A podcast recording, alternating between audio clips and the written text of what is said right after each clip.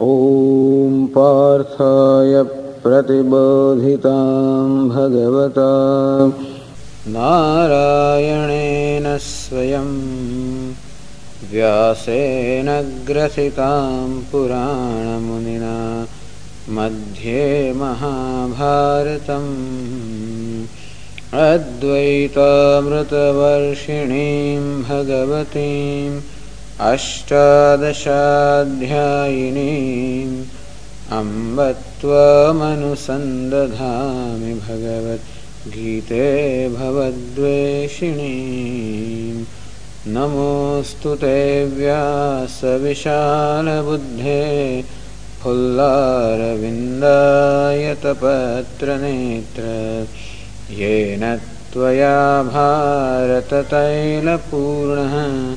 प्रज्वालितो ज्ञानमयः प्रदीपः प्रपन्नपारिजाताय स्तोत्रवेत्रैकपाणये ज्ञानमुद्राय कृष्णाय गीतामृतदुहे नमः।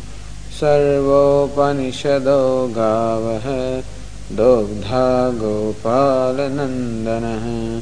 पार्थो वत्सः सुधीर्भोक्ता दुग्धं गीतामृतं महत्। वसुदेवसुतं देवं कंसचाणूरमर्दनं देवकी परमानन्दं कृष्णं वन्दे जगद्गुरुम् भीष्मद्रोणतटा जयद्रथजला गान्धारनीलोत्पला ग्रहवती कृपेण वहनी कर्णेन वेलाकुला अश्वत्थामविकर्णघोरमकरा दुर्योधनावर्तिनी सोत्तीर्णा खलु पाण्डवैरणनदी। कैवर्तकाः केशवः पाराशर्यवचः सरोजममलं गीतार्थगन्धोत्कटं नानाख्यानककेसरं हरिकथा सम्बोधनाबोधितम्। लोके सज्जनषट्पदैरहरहः पेपीयमानं मुदा भूयाद्भारतपङ्कजं कलिमल प्रध्वंसि न श्रेयसे। मूकं करोति वाचालं पङ्गुं लङ्घयते गिरिं।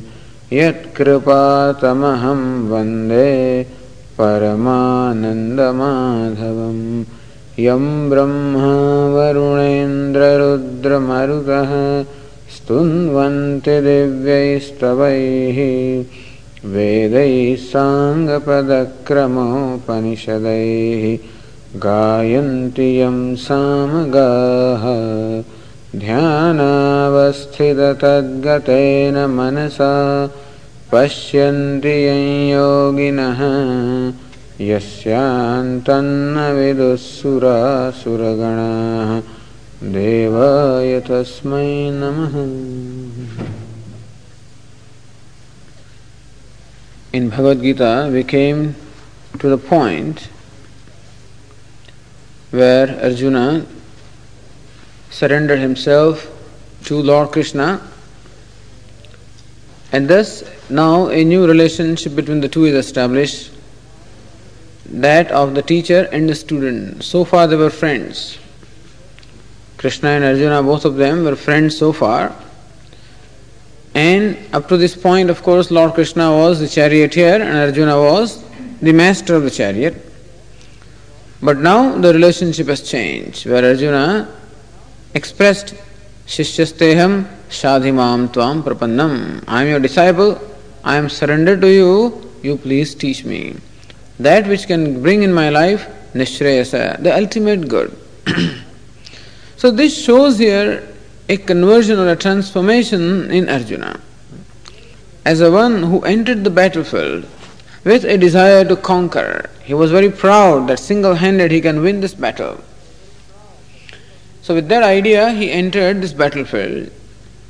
And in course of this, from the moment that he started observing the people arrayed on both the sides of the both the armies, from that point on, when he saw all the relatives and friends and kiss and kin arrayed in both the armies, and he could see in his mind's eye the prospect of that tremendous death and destruction that will follow as a result of this battle and which brought about a tremendous amount of grief, obviously, because it was the death of the near and dear ones.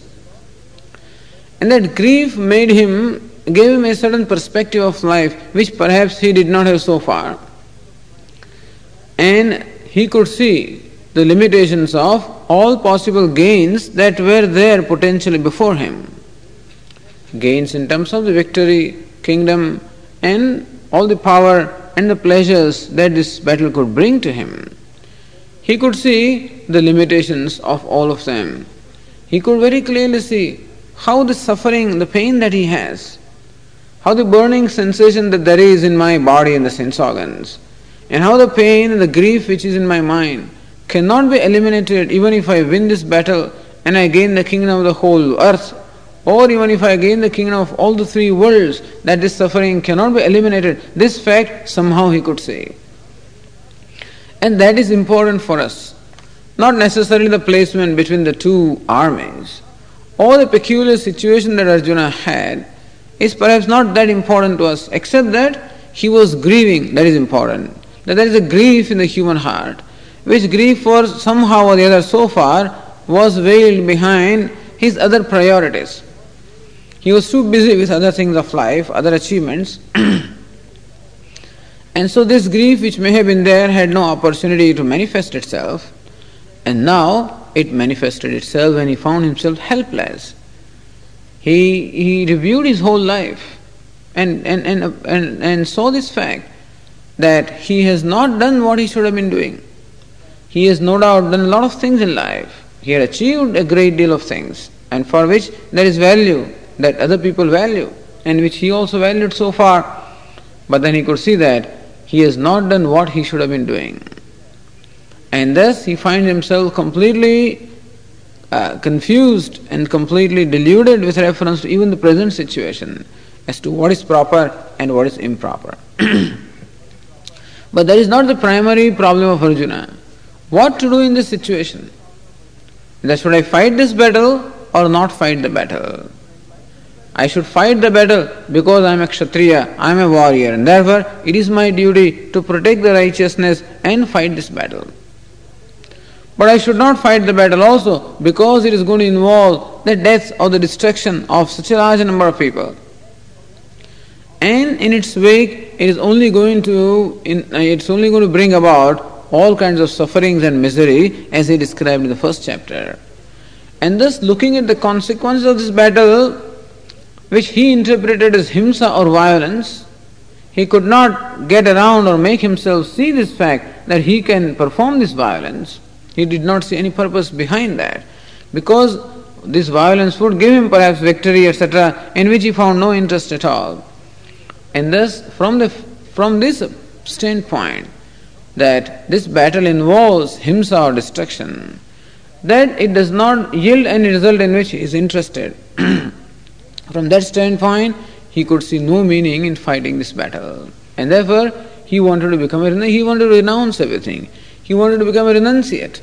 And he wanted to even beg the, the alms, which is what we call bhiksha. And he was quite prepared to lead that kind of a life. Meaning, give up his present station of life, which is that of a warrior and that of a householder. Give that up and attain, assume another status, that of a renunciate. This he was prepared to do because he thought that that was a better solution than, than this conflict. So this conflict is there. On one hand, he should fight the battle because it is his duty. On the other hand, he doesn't want to fight the battle, he does not think he should fight the battle because battle involves himsa, violence, at the same time, it yields results which are of no consequence to him. but this conflict brought about that grief also. and made him see his review his life. And from there he came to a more fundamental appreciation somehow that the problem does not merely confine itself to this particular situation where he finds himself totally confused or deluded as to what decision to make. But this, what we call the situational problem, arises from a much more fundamental problem about total confusion about life as to what am I doing here and what what is it that I have achieved so far. He could see that what all achievements he had made so far had not yielded what he is seeking in life, namely Nishreyasam, the ultimate good. Or what potential there is in front of him in terms of achievements also will not able, will not yield for him that Nishreyasam or the ultimate good. And so he found that what he has been seeking in life is Nishreyasam, is ultimate good, once and for all. That's what he is seeking in life. This is what he found out. So this grieving mind of Arjuna has revealed his the, an, an appreciation on his part of the fundamental need of Nishreyasam, of that good which is ultimate and once and for all. This is what he find he actually is seeking in life. And that this battle or anything that he knows of cannot become the means for attainment of that. And therefore, he is seeking that knowledge from Lord Krishna, who is now the teacher. In this state of mind, he saw a teacher in, in Lord Krishna. And in this state of mind, he saw in himself a disciple. So this situation had to arise. It is not that Lord Krishna did not know that Arjuna is ignorant or that he needs his knowledge. And they were together, you know, they were friends, very close friends, and therefore were together for almost the whole life on so many occasions. And Lord Krishna could have perhaps in a different situation imparted this teaching. But then Lord Krishna never volunteered because Arjuna never asked for it. It is said that this knowledge must be asked for. Na prastha kasyachit bruyad. This should not be told unless it is asked for, it is requested for. so maybe Lord Krishna was waiting for an opportunity wherein Arjuna could realize the need for this and ask for it. And Arjuna did. And therefore, Lord replies him, Tamuvacha Rushikesha Prahasanniva Bharata.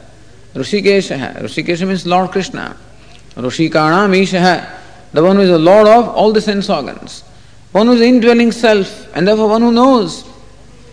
Prahasanniva Bharata, as though laughing or smiling at Arjuna, as though sort of making fun of Arjuna, Lord replies. There is a smile on the face of the Lord.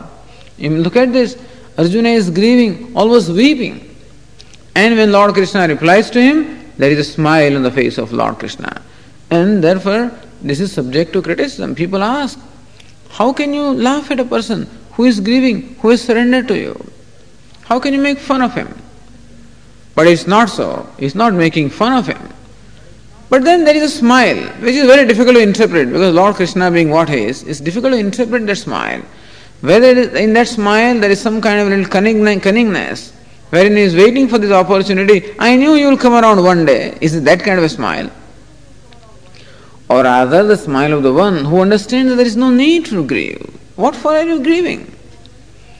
And he knows that this grief is going to go away, and therefore a smile of, of the happiness that now this person has come to the right point, right source, right place, and that, that he will be free from grief, and therefore he is smiling. Or he smiles at the stupidity of Arjuna, that how he talks very wise words, in fact, he reveals only his ignorance. Is that why he is smiling? So, different ways you can interpret the smile of Lord Krishna. We can say it can be a smile of compassion or kindness also, and with, in that situation, then Arjuna, who was grieving, to him Lord Krishna started imparting the teaching from the 11th verse. However, before we proceed to the teaching of Lord Krishna, here we'll take a brief look at how Shankaracharya interprets all that has gone on so far in Bhagavad Gita. All the 47 verses of the first chapter and the 10 verses of the second chapter, whatever has been covered so far in these verses, Shankaracharya explains the subject matter that has been covered here without going into the commentary of individual verses, but goes into what is what is the theme of all these 57 verses, what is conveyed by these verses. That theme Shankaracharya discusses.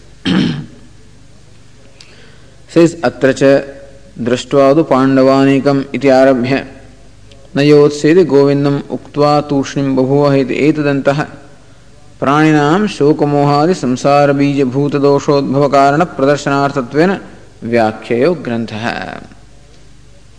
दृष्ट्वा तो पाण्डवानिकं that first verse of Sanjaya when the blind king asked Sanjaya his minister to report to him what was happening in the battlefield his sons the Kauravas and the Pandavas, with a desire to fight the battle, had assembled in the battlefield, and he asked him to report to him what happened, what did they do. And Sanjaya started reporting from this verse. The Duryodhana, seeing the opposite, the enemy army being arrayed, then what he did, etc. So, all beginning from that point, right up to Nayotsede Govindam Uktva Tushnim Bahuvaha. Arjuna, with tears in his, mind, in his eyes and grief in his heart, told Lord Krishna, Nayotse, I will not fight. Iti uktva, saying that, Tushnim Bahuvaha, Arjuna became silent. Arjuna was talking. He did a lot of talking. And Lord Krishna was silently listening without interfering at all. And perhaps Arjuna may have even felt frustrated finding no change of expression at all, or no, no signs of sympathy on the part of Lord Krishna, or whatever it is. But having expressed himself and having play, made his case for not fighting the battle, ultimately Arjuna said, Nayot say, I will not fight. Iti uktva, having said, Tushnim bahuvaha, Arjuna became silent. Up to that point, what is it that this text in all in all these verses, what does it have to convey? Says प्राणिनाम शोकमोहादि संसार बीजभूत दोषोद्भव कारण प्रदर्शनार्थत्वेन व्याख्यायो ग्रंथ है this ग्रंथ this whole text up to this point can only explain as is there for showing the karanam. What's the cause of samsara bija bhuta doshobhava? That this these verses here or this text explains to us the very cause which gives rise to what we call the dosha, which gives rise to the defects of what we call samsara or life of suffering. And what is the characteristic of what we call samsara? Samyak sarati asminit samsara. That in which one keeps on going from one situation to other from one suffering to other, let us say, from one birth to another one, is called samsara. Meaning this life of limited existence, life of seeking, chasing the goals from one to the other, this life is called samsara. And what is the, what is the symptom of the samsara? Shoka mohadi. Shoka means grief and moha means delusion.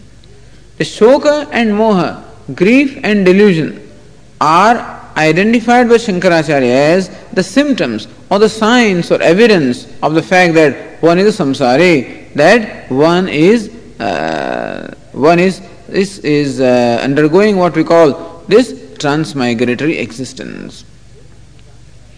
So shoka and moha, grief and delusion, etc. etc. means other products, likes and dislikes and whatever, anger, passion and so forth. So samsara, that is called samsara. And what is it that causes the shoka and moha? Why is there grief and why is there delusion? What is the cause of it? Cause is ignorance. Therefore, text so far wants to demonstrate that what we call samsara, all this life of suffering, is characterized by shoka and moha, grief and delusion. And that that is common to all the beings, there is no exception and that this shoka and moha, the grief delusion also has a cause, and that cause is ignorance. Ignorance of what? Ignorance of the true nature of the self. So ajnanam, avaranam, veiling, or ignorance of the true nature of oneself, which gives rise to what we call vikshepa. Vikshepa means a projection in the form of shoka and moha, delusion and grief. And that gives rise to further difficulties in terms of a sense of bondage, sense of inadequacy, desire to become free, all kinds of actions performed from there, a number of results accumulated on account of that. And this whole business, the whole chain of action and reaction proceeds from that. And so, it is not important, the details of these verses is not important according to Shankaracharya, but that these verses are meant to convey that ignorance is the cause and that the symptoms or the evidence of samsara is shoka and moha, which evidence or symptoms we find very intensely in Arjuna. there is an Upanishad called Ishavasya Upanishad, which says that when there is knowledge, यस्तु सर्वाणि भूतानि आत्मन्येवानुपश्यति सर्वभूतेषु च आत्मानं न ततो विजुगुप्सते यस्मिन् सर्वाणि भूतानि आत्मैवाभूत विजानतः तत्र को मोह मोहः कशोकः एकत्वम् अनुपश्यतः Their Upanishad says that when one discovers that all there is is only oneself, when everything is ultimately turned itself into oneself, meaning when one recognizes oneself alone as manifesting as the whole universe and including oneself, tatra ko moha kashokaha. When there is this knowledge or this vision or the knowledge of this ekatvam, the unity or the, the oneness underlying every existence, then where is shokaha, where is moha, where is the room for grief and delusion? Meaning that when this knowledge of the oneness of the self comes, then there is no scope for grief and delusion. Meaning that that grief and delusion that we feel in life is only a product of ignorance, ignorance of the true nature of oneself. And what is oneself? Oneself is the self of all. That there is only one self, one without a second, and that alone is. This knowledge alone will eliminate the shoka and moha, grief and delusion. It is true that different activities and different achievements in our life may momentarily push aside or push into background this grief and delusion. And so there are moments when we find ourselves free from grief, but they are only temporary moments. When the effect of whatever we are doing goes away, then again the grief and delusion, again they take hold of us. There are moments of happiness, there are moments of achievements, there are moments of success, or whatever we call them in the world, when we forget momentarily our grief, all right? But then, when the effect of that moment is gone, the grief comes back again. And so, grief and delusion is the common symptom of all the human beings. And as long as ignorance is, so long one cannot get rid of it, regardless of wantworthiness in one's life, regardless of all the achievements, everything that one does. Unless the ignorance goes, this grief and delusion cannot go. Now, this is a statement that Shankaracharya makes and explains in the subsequent commentary to illustrate, tathahi, to illustrate. In this particular case, so this is a conclusion that is universal conclusion. That there is ignorance which gives rise to grief and delusion, and that gives rise to all the suffering in life. and how do we find that in this particular case? That is illustrated by the case of Arjuna. Tathahi Arjunena राज्य गुरुपुत्र मित्र सुहृत स्वजन संबंधी बांधवेशु अहमेशा मम एति एवं भ्रांति प्रत्यय निमित्त स्नेह विच्छेदादि निमित्त आत्मन शोक मोह प्रदर्शित कथम भीष्म संख्ये इत्यादिना we see arjunena shokamoho pradharshitau arjuna in so many words expresses the grief and delusion that he is experiencing in his heart. Where do you find it? Katham Bhishma Maham Sankhya Ityadina. Arjuna says, Lord, you are asking me to fight. How can I fight against such revered ones as Bhishma and Drona? He said, Bhishma is the great grandsire in whose lap all the children have grown. And who is Drona? Dronacharya is the very teacher from whom all these people have gained the knowledge of archery and warfare. And so, father or grandfather and teacher are the most reverential people. I should have been worshipping them.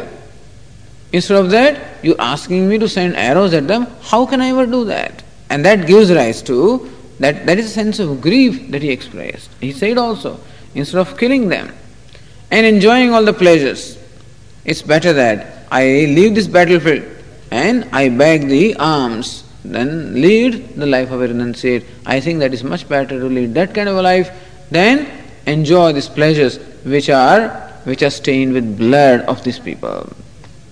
So all these statements on the part of Arjuna express his tremendous grief. And also he himself says, I am totally confused as to what I should do in a given situation. Should I fight or not fight? That also expresses his moha or the delusion.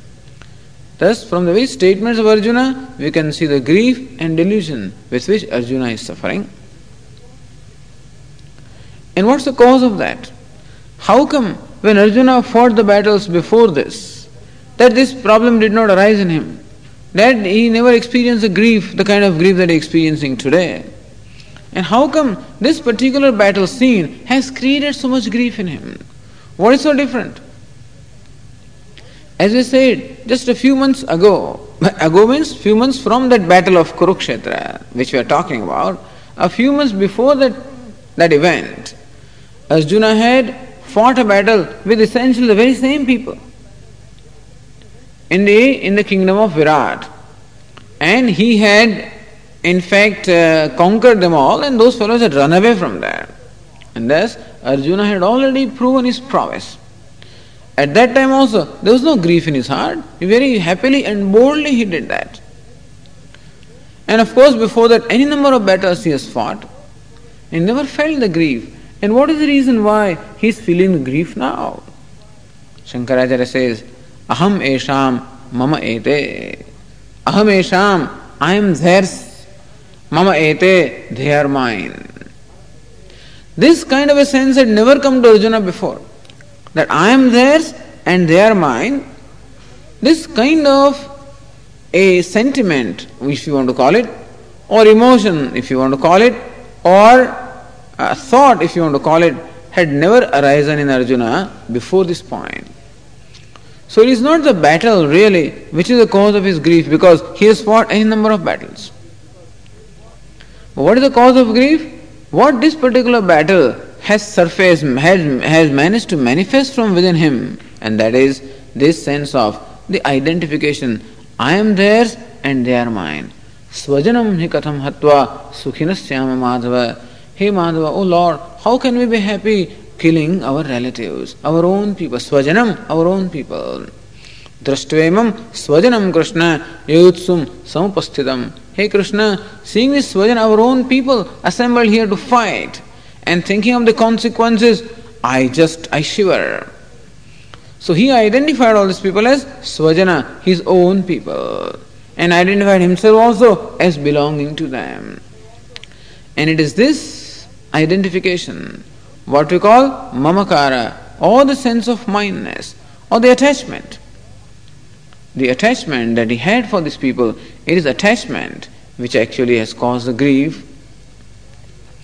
Attachment for whom? Rajya, Guru, Putra, Mitra, for kingdom, for the teacher, for the son, for the friend, for the well wishers, and for the followers, Sambandhi, the relatives, Bandhava, the friends and, and the family members, towards all of them, he now developed this sense that they are mine, they are mine, they are my people. So his problem is not so much killing, how can I kill my people? Who is going to die? Not the people are going to die, my people will die. And that's what has caused the grief. So, cause of grief here is the sense of myness. And therefore, evam bhranti pratyaya. This is bhranti or this is delusion that they are mine and I am theirs. And therefore, sneha vicheda nimittau. There will be sneha vicheda, that there will be severance of my love and my relationship with them when they die. So, what shall I do without them? And how will I be without them? And what will happen to them? And this sneha vicheda. Sneha meaning the attachment or the love, affection rather and vicheda, a, a severance of that affection. That when they'll be killed, then I'll be without them. I'll, and what will happen to them?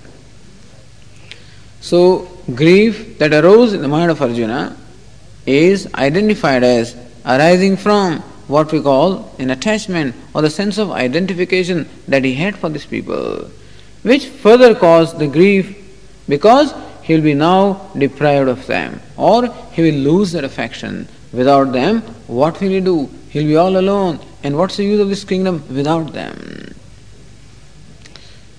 And so, येषाम अर्थे कांक्षन राज्यम भोगा सुखानि तयमेव स्थिता युद्धे प्राणाम त्यक्त्वा धनानि च Lord, those for whom we wanted this kingdom, they are all st- waiting here, they are all standing here in front of me, having given up their life and everything else, and so what for do I want the kingdom? And so all these these very expressions of Arjuna shows what? A, a sense of identity which arises from the attachment for these people. So it is attachment which is the cause of his grief. Not that he was otherwise, you know, that all of a sudden he has become, I mean, uh, he could be a conscientious objector, etc., also. But more than that, it is attachment. And because he takes himself to be an individual, he takes himself to be a body. He identifies himself as Arjuna. And what is the name? What, who is Arjuna? It is the body who is characterized by the name Arjuna. And he calls himself Arjuna. Therefore, he calls Bhishma as his grandsire. Therefore, he calls Drona as a teacher. Therefore, he calls, he calls Duryodhana as a cousin or my friend and my brother. So, all these relationships are possible only when I take myself to be the body, to be an individual. and so, identifying with one's own body is then a more fundamental problem which arises from the ignorance of the true nature of myself. So, ignorance gives rise to identification of the body, gives rise to the, the sense of relationship that they are mine and I am theirs, and that gives rise to the grief arising from the consequences of the battle. Okay, so Arjuna exhibited Shoka and Moha or grief and delusion. But how do you say that grief and delusion cause the samsara or the suffering? Then Shankaracharya explains further शोक मोहाभ्याम ही अभिभूत विवेक विज्ञान स्वतः एव क्षात्र धर्मे प्रवृत्त अपि तस्माद् युद्धात् उपरराम परधर्मं च भिक्षा जीवनादिकं कर्तुं प्रववृते What is the symptom? How do you say that the person is deluded, that he is moha? See, shoka, the grief is something you can see from the eyes of the person, or whatever it is, you know, because his eyes was flooded with tears. But how do you say that he had delusion within himself? But that is something that is in his own mind and with nothing, not something that we can see. But that delusion is, we can infer that he is deluded. He has this moha delusion from the from his behavior or from what he wants to do. Says Shokamohabhyam hi abhibhuta viveka vijnana. The person whose viveka vijnanam, whose discriminative knowledge abhibhuta, has been overpowered by shoka moha. Only when one's discrimination or sense of judgment, sense of discrimination is overpowered by or is clouded by the shoka and the moha, grief and delusion, then there is a tendency to give up what is proper for oneself and to take up something which is not proper for oneself. This is what Arjuna demonstrated. स्वतः क्षात्र धर्म प्रभु युद्धे प्रवृत्त। है it is he who came to this battle by his own choice स्वतः it is important that nobody force Arjuna to come to this battle but then he came willingly by his own choice and also by his own choice what is he what did he choose to do क्षात्र धर्म प्रवृत्त युद्धे he was ready to fight this battle, which is Kshatra dharma, meaning which is the duty of a Kshatriya or a warrior, to which class Arjuna belonged. Thus, he had himself, by his own free will, chosen to come to this battlefield to perform his duty as a Kshatriya or a warrior on his own. This is how it was. Tasmad yuddhad upar rama. Now on his own he says, I don't want to fight. Nobody has told him not to fight also. First of all, Lord did, Krishna did not ask him to fight. He came on his own, and now on his own he says, I will not fight. Tasmad yuddhat upararama. He desisted from this yuddha of the battle. Not only that, meaning giving up one's own dharma or what is proper for oneself and taking up something which is not proper for oneself. This is a symptom of moha or delusion. When a person is deluded, then one does not see what is proper and what is improper. What is proper is interpreted by one as improper, and what is improper is interpreted by one as proper. अधर्मम धर्ममितिय मन्यसे मन्यते तमसावृत सर्वार्थान विपरीतांश बुद्धिस्सा पास तामसे in the 18th chapter lord says that buddhi that buddhi of the intellect is tamasi overpowered by tamas or delusion when adharma or what is unrighteous is interpreted by oneself as righteous dharma and what is dharma or righteous is interpreted by one as unrighteous sarvarthan viparitams Thus, one interprets totally contrary the various artha or various situations in life. This is called tamas or moha. And this is what Arjuna exhibits himself, exhibits. That he wanted to now desist from yuddha, which is his dharma. Paradharmam cha bhiksha jivanadikam kartum prabhavrute. And he showed a willingness to adopt a life of renunciate renunciation, which is not his dharma. A kshatriya and a warrior and a householder, it is not his duty, his dharma, not proper for him to become a renunciate and then start begging the alms. Thus, he desired or expressed a desire to do something which is not his dharma, which is not proper for him, and he also declared that he will not do what otherwise is proper for him. So, what is his dharma? That he wants to give up what is not dharma of him, what is somebody else's dharma that he wants to adopt. This is a sign of moha or delusion. Understand? Generally, whenever life becomes tough, when the get going gets tough, you know, then we want to generally cop out from there. Then we think, no, no, this is all wrong. Why should I do this? Then my mind finds out all kinds of arguments. Oh, I don't know why I was doing it so far anyway. Is all wrong, you know. And that's you have all kinds of wonderful arguments. Swamiji, I don't believe. Somebody says, Swamiji, I don't believe what my institution does or my company does, you know. They sell things, I don't believe in this. They push their product in the market, I don't believe in that. As though you're a great philosopher, you know, now, that your company is doing something. I say, you do what you have to do, why should you worry about what they are doing? You know. But there is some other problem inside. But that problem manifests itself as a resistance or a desire to cop out from or escape from a given situation. And then the mind finds its own justification as to yes, why one should not get away from the situation and why should not one get into a more cozy situation under the blanket, you know, cozy. It's nice to cover oneself under the blanket. It's very nice. But then it is not necessarily proper. So this is a symptom of the one who is suffering from what we call moha or delusion. And therefore, this expression of the behavior on the part of Arjuna shows how he is mudaha, he is deluded because he wanted to give up what he himself had undertaken to commence, do, and he wanted to do now or take up something which really is proper only for someone else to do. Because it requires a certain frame of mind, and that will be the theme of Bhagavad Gita. Shankaracharya says all this having reviewed the whole Bhagavad Gita. Because Lord, what does Lord Krishna teach? Lord Krishna teaches two things in Bhagavad Gita how to act and how to renounce. Both the things he teaches. Bhagavad Gita is going to teach us these two things how to act and how to renounce. Because Arjuna's problem was action and Arjuna wanted renunciation. And therefore, Lord Krishna addresses Arjuna. It happens to be a problem of everyone.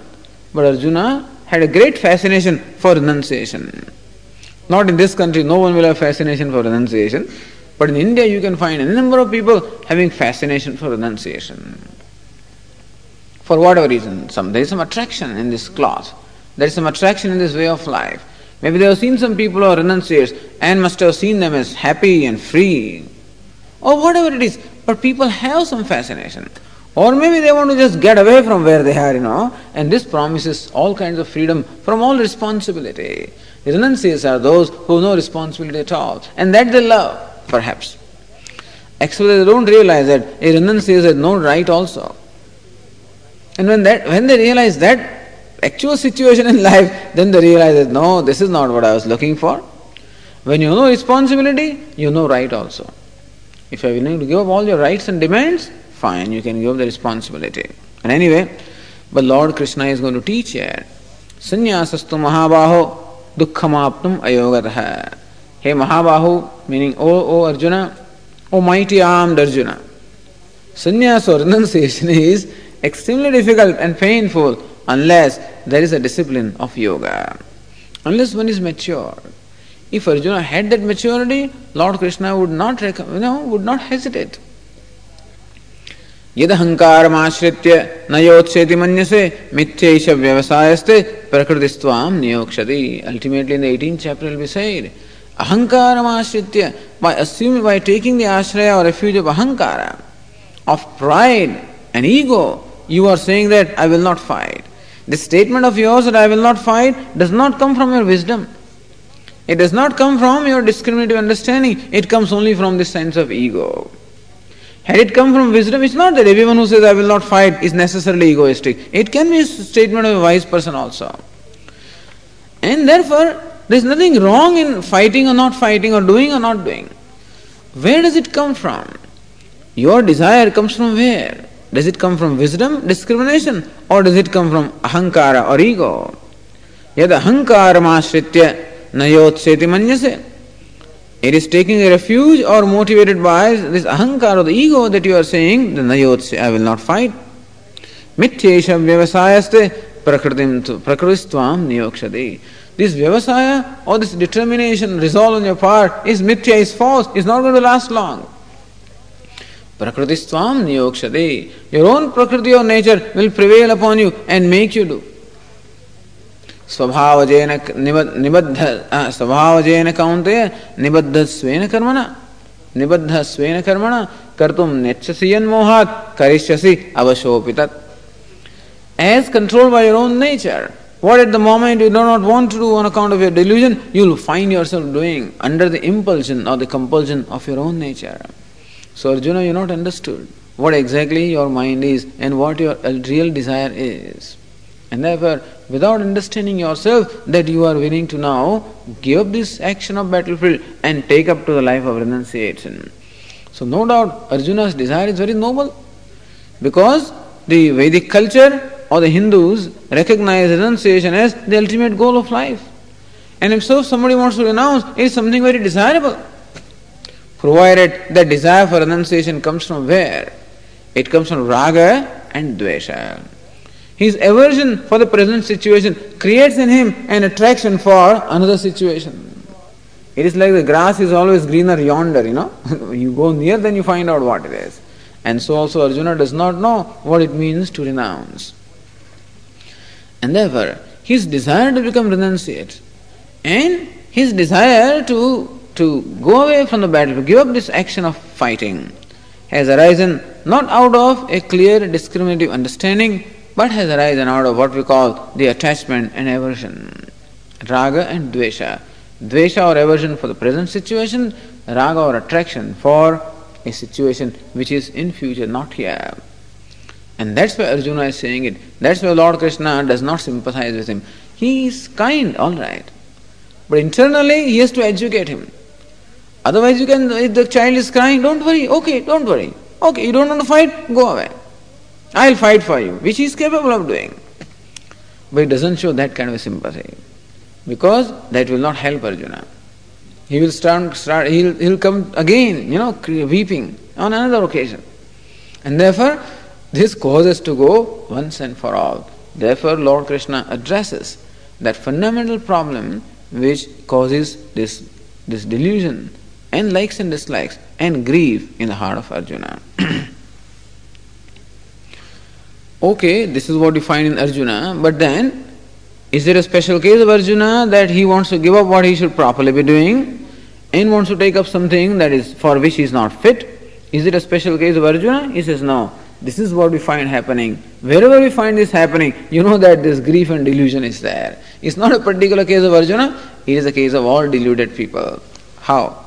Tasacha sarvapraninam शोकमोहादिदोषाविष्टचेतसां स्वभावतः एव स्वधर्मपरित्यागः प्रतिषिद्धसेवा च स्यात् So people do not really, people very often want to imitate others. People want to do what is good. Lord Krishna says, no, do what is proper. Shreyan Swadharmo Viguna Paradharma. See how this is addressed by Lord Krishna in so many verses in Gita. Shreyan Swadharmo Viguna Paradharmat Swanushtitat Swadharme Nidhanam Shreya Paradharmo Bhayavaha. Hey Arjuna, Shreyan Swadharmo Viguna.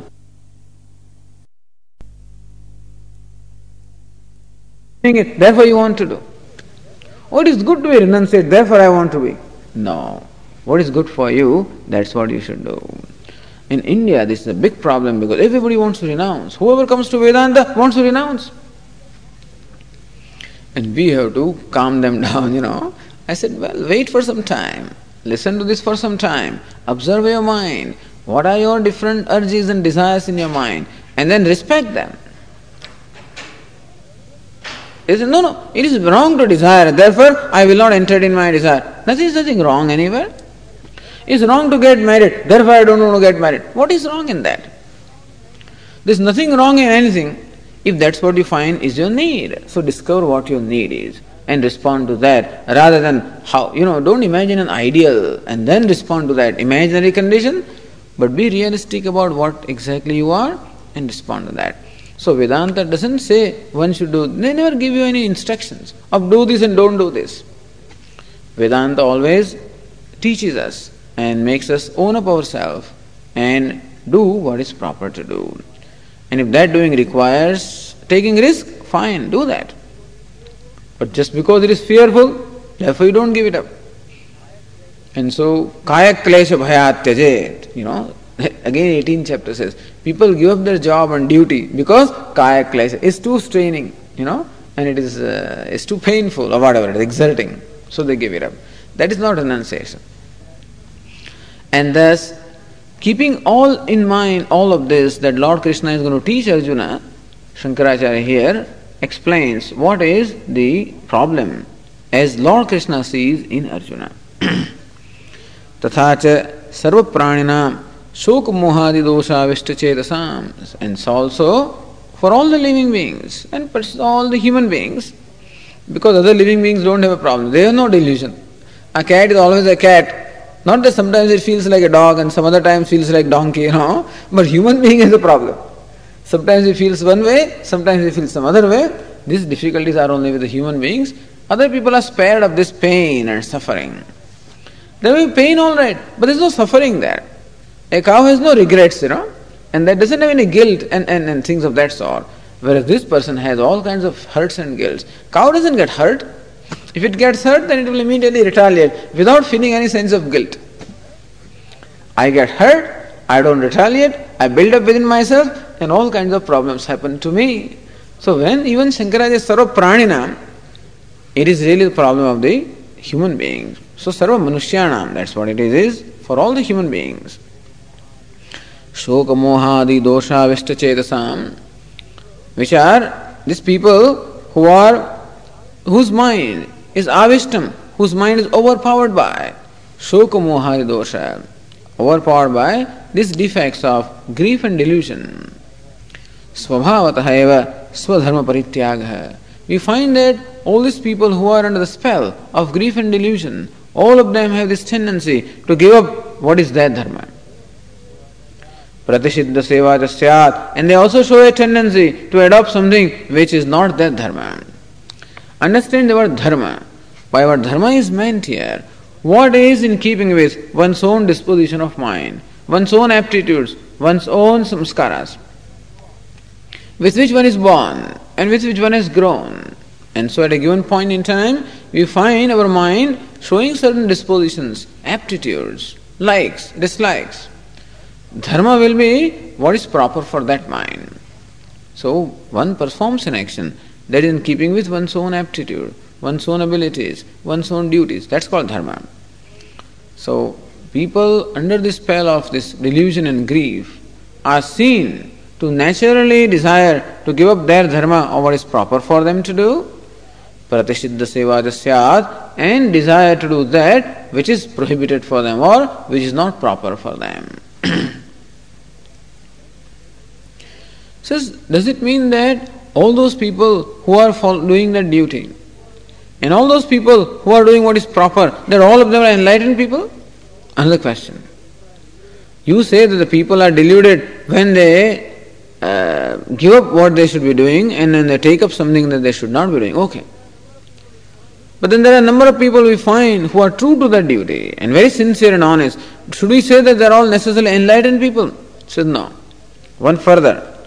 स्वधर्मे प्रवृत्तानामपि तेषां वाङ्मनः कायादीनां प्रवृत्तिः फलाभिसन्धिपूर्विका एव साहङ्कारा च भवति What's the other symptom or the evidence of this delusion? Is that even a person, swadharme pravrittanamapi, even those people who are pursuing their dharma or their duty or what is proper for them to do, then that is not the uh, that's not enough. But then we have to see with what motivation are they doing. Phalabhisandhi purvika. Most people do their duty all right, but with an expectation of the reward. So when you find people attached to or commi- or there's an emotional investment, you know. I have a lot of emotional investment in this work or action that I'm taking. What is emotional investment? Attachment to the result, I assume, you know. What else is it? Meaning that if the result does not come as I expect it to be, I'll be emotionally upset. So, phala visandhi purvika. So, most people, therefore, even when they are doing what they should be doing or, perf- or, or pers- performing their duty, we find that they are performing those tasks or their duties as motivated by a desire for reward and sahankara And in them, there is also this keen sense that I am doing this. And therefore, the sense of doership also is very keen. And therefore, we find that when there is ignorance in the person, therefore there is a delusion about one's own nature, then even when one performs an action honestly and sincerely, there will be a very strong sense of individuality that I am doing this. And secondly, we will also find that that action is performed as motivated by the desire for the reward. Then we know that he is also an ignorant person. His grief may not be as evident as the other fellow. One who wants to run away from the situation and plunge into another situation, his grief is very evident. And this fellow does not run away from the situation, his grief may not be very evident, but definitely it's there inside. How about the people who are performing duty without the reward, expectation of reward? Are they enlightened? Alright, let us ask further question. Do they have a sense of doership? Do they have the sense of individuality and doership that I am doing it? Yes. Then we know that even that also is a sign of ignorance. So understand what ignorance does. Ignorance of the nature of the self first of all creates ahankara or sense of individuality and therefore kartrutvam, a sense of doership. When it is confounded, meaning more intense, then what else does it create? An attachment for the reward. When it's further confounded, then what does it do? Likes and dislikes. A, a, dislike for what one should do and like for what one should not do. Thus, in stages, this ignorance manifests itself. Most people you find are grieving and therefore not following the dharma and doing something that they should not be doing. Some people are following the dharma all right, but highly attached to the reward. And some others very rare who are not attached to the reward, but still they are quite egoistic. Now, egoistic means functioning from a sense of individuality and aware that I am doing this. Even that also shows that they do not have the knowledge of the self who is in fact actionless or not an agent of action. What happens? Suppose you perform an action thinking that you are doing it, meaning there is a sense of doership, and you perform the action with a desire for the reward, then what happens? How does it land you into samsara? Shankaracharya explains that mechanism here. Tatra evam sati dharma dharmopachayat इष्टानिष्ट इष्टानिष्ट जन्म सुख दुख संप्राप्त लक्षण संसार अनुपरतो भवति इत्यतः संसार बीजभूत शोकमोह Tatra evam sati, this being the case, meaning there is ignorance which gives rise to sense of individuality, which gives rise to the sense of doership, which gives rise further to an attachment to the results of the action. When this is the case, dharma adharma upachaya. then two kinds of action a person can perform. One is called dharma, which is righteous action, keeping with the value, in keeping with the values. Other is called adharma, which is not righteous, where the fundamental values are sacrificed. So, dharma, action in keeping with the values. Adharma, an action in which the values are sacrificed or compromised. And a person will essentially do both these kinds of actions. Even a person who is very honest and righteous, now and then he may find up performing actions which are not righteous. And a person who is not righteous at all, now and then may perform actions which are righteous also. And therefore, everybody essentially performs actions which are a mix of what we call dharma and adharma. In someone, dharma is predominant, adharma is minor. In someone, adharma is predominant, dharma may be minor. In someone, dharma and adharma may be in equal proportion. Anishtam, ishtam itya. Anishtam, ishtam, mishram cha. Anishtam, Ishtam and Mishram. So these are the three kinds of karma. Dharma, adharma, upachayat. But anyway, when I perform an action with this sense of doership, then I am the karta, I am the doer of that action. And whoever is karta or the doer is the one who is the beneficiary of the result. The one who is karta today becomes a bhokta tomorrow. One who is a doer today becomes an enjoyer tomorrow. Because the result of the action will necessarily land upon the one who is a performer of the action. It cannot happen that I perform an action and that you are stuck with the result, or you do something and I am stuck with the result. That cannot happen. The fundamental law requires that whoever performs action must necessarily experience the result. If the action has been dharma or righteous action, what is the result? Ishta, desirable. If the action has been adharma or unrighteous, what is the result? Anishta, undesirable. And thus, we keep on performing a series of actions. What? Vang manah kayadinam. Many actions I perform at the level of body. Many actions I perform at the level of speech. And many actions I perform at the level of mind. Each one of these actions may be classified as dharma or adharma, righteous or non righteous. And each one of these actions keeps on producing what we call the effect in the form of ishta and anishta, desirable and undesirable. And these effects keep on building up in our account. From that, what happens? Janma, definitely. It won't be possible for one to exhaust all the effects in one birth and therefore the next birth. Because I have to own up what all I have done and therefore I am responsible for what I have done. And so I will have to take another embodiment to experience the results of all those actions which could not be exhausted in this birth. Ishta Anishta Janma, that birth may be desirable or undesirable. It may be human birth or better, or it may be a lower birth. Sukha Dukkha, in any birth or any embodiment, I am going to have the experience of Sukha and Dukkha, pleasure and pain. सुख दुख संप्राप्त लक्षण है संसार है this alone is called संसार है संसार is this series of embodiments which are results of the series of actions I perform, which embodiments constantly produce a series of experiences of the nature of pleasure and pain. Anuparato bhavati, a ceaseless existence of this limited embodied existence goes on when there is ignorance which gives rise to sense of doership, which gives rise to this the desire for results and so forth and so on. It gives rise to a ceaseless existence which is characterized by pleasure and pain. इत्यतः samsara बीजभूतौ शोकमोहौ and therefore we have to say that the shoka and the moha or grief and delusion in fact are the seed or the cause of what we call samsara in the form of repeated birth and death.